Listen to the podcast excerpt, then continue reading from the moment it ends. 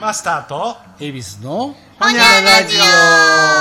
オイイエこんーなイさ感じでこんなあ感じでいいですかこんな感じで、あの、前回から引き続き、三重県から遊びに来てくださいました、エベスさんをお招きしておりあまりがとうございますお邪魔してますす。お邪魔、いえ、もう景気よく怒鳴ってくださっはいあてりがとうございます聞くところによると、元は放送部だったと。っていうかまああのえうーんまあまあなん でいきなりまあ恥ずかしそうにするんですか、さっきまで意気揚々いやいやと。僕いや僕は本当本当の本当に、うんあのシャイなんでお本当は、はい本当はねうん。一応シャイということで通ってるんでとっていうそういうキャラにしていると。そうそうそう、えだから誰に対してえほんまや。まあまあねいろいいろん いろんなな各あの方面知り合い知り合いの女性とか 女性とかね。あはは。はいほう。はいっていうことは、まあ、本当はそこまでシャイじゃないっていうことですね。まあまあ、うんそこら辺はまあちょっとオブラートに包みつつなるほど。だってだから、元放送部に所属したことがあるってことは、なんか声を出すことをお話しすることに抵抗があまりないってこあ、とだまとそれ思う。は全くないですねあ、よかった。嬉しいです。いや、もうせっかくなんでね。ふ普通に喋れま普す通にたのねえ楽しんでいってください、で江部さんが持ってきてくださったお土産今日はちょっと第2弾も開けていこうと思って平時せんべいとやらなんやこの説明書きに 歌舞伎の演目でなんやって書いてあるけどちょっと難しいんで後でゆっくり読みます、 この瓦せんべいみたいなやつがうん川せんべうい、んああー2枚かあ二枚か三枚いじゃなやいいやでもちょうどいい大きさですね直径3センチ4センチぐらいかしらね黄金色であ美味しいほんまに瓦せんべいみたいああじゃーあうん美味しい食べやすいわこういうのは素朴であのなんか卵の味というかなんて言うんでしょう素朴でいいですね余談で言うとこの平時せんべい本舗っていうところの,、うんあの社長さんうが、あの僕が行ってる、まあ、飲み屋の常連なんですけど、んうもんまあうんう超スケベじじいなんですっうんていうまあそんだけの話なんでいやいや終わうん結構飲みに行かはるりいやもうコロナからは全く行ってないですねうん三年ぐらいは行ってないかあなーもう飲みに出ることがなくなっでもそそのあれでしょその今言うてはる店とかって、うんその人以外でも経営者寄ってないですかたえ言ってないいとはやいや寄ってる要するに経営者が他にも来てません何も来いとやるもう要するあのもにうそういうメンツが集まる店っそうてそうそうそう同じようなやつが集まるんよ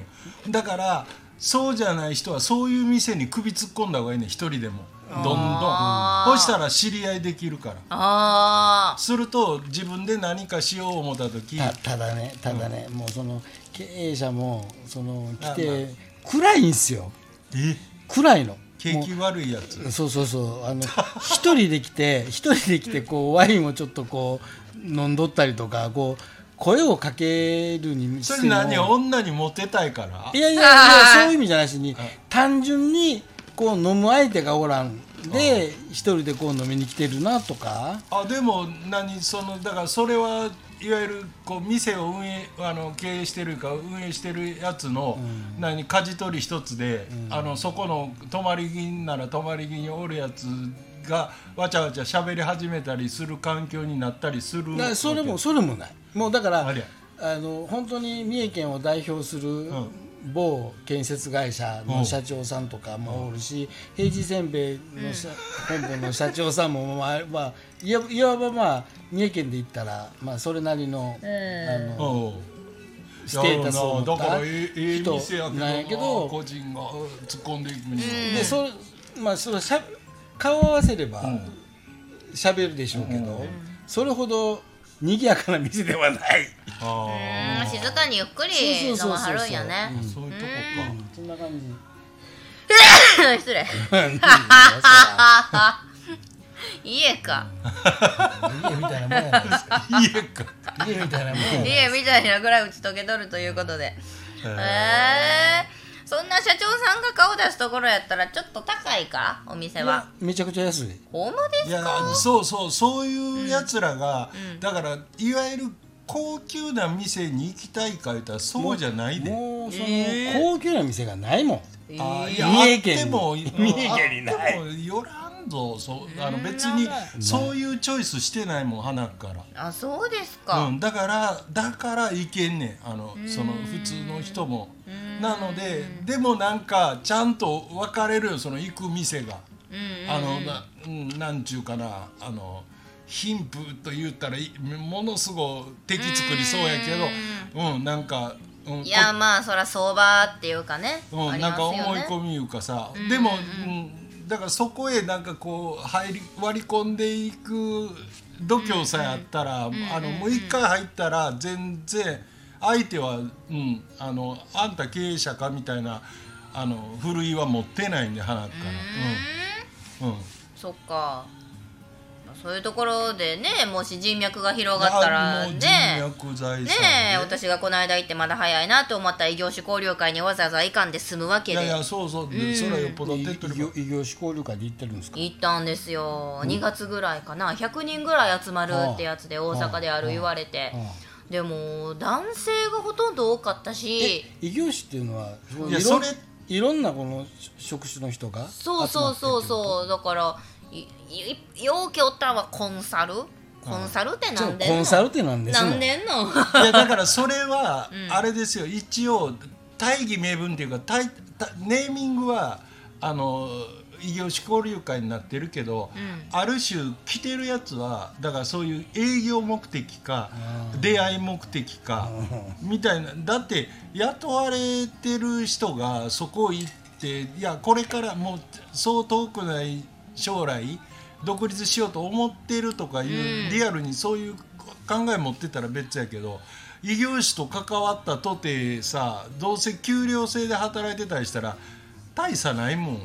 あのいやでも私は行ってよかったと思いましたよまだ自分には早かったと思ったけど、例えば整骨を自分で最近立ち上げて、なんかカフェもやりだしてんみたいな男の子だったりとか、なんか最近その脱サラしてあ美容師で雇われで雇ったけど最近自分で店独立してんとか、うんその子は女の子若かったけどインスタだけでバズらせてもう集客してるみたいなんとか。いやだからそうそう本物もいると思う中には、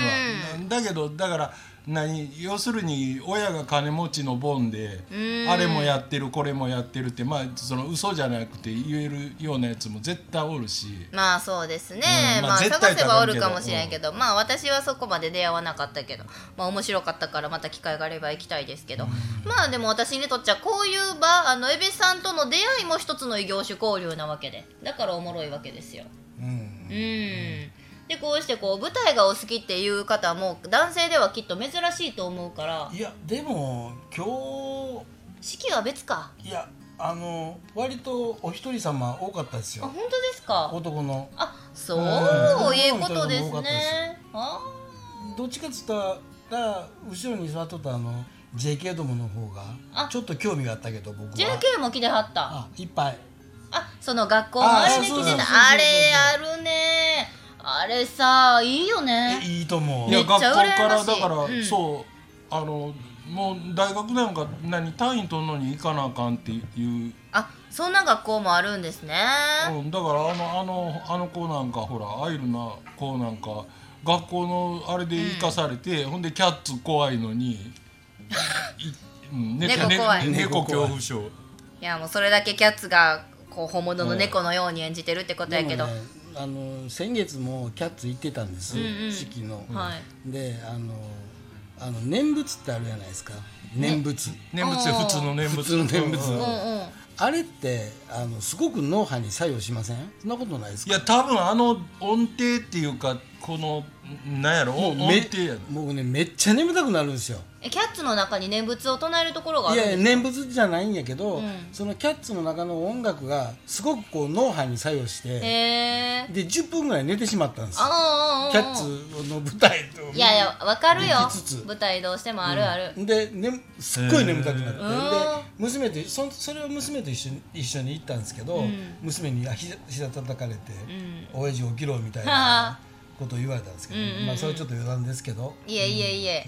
言うたらこう舞台もこうええ感じに緩急があればいいけどちょっと間延びするシーンとかそうそうそうどうしてもあるから私もそういう時はうとうとしてしまう時あるし、今でも、あのキャッツキャッツはもうキャッツにしろオペラ座の怪人にしろもう演目としては、んもう確立されているもんなんで、うんそれなりに楽しかったそうなんだ楽しかったんですまあね残念なのはやっぱり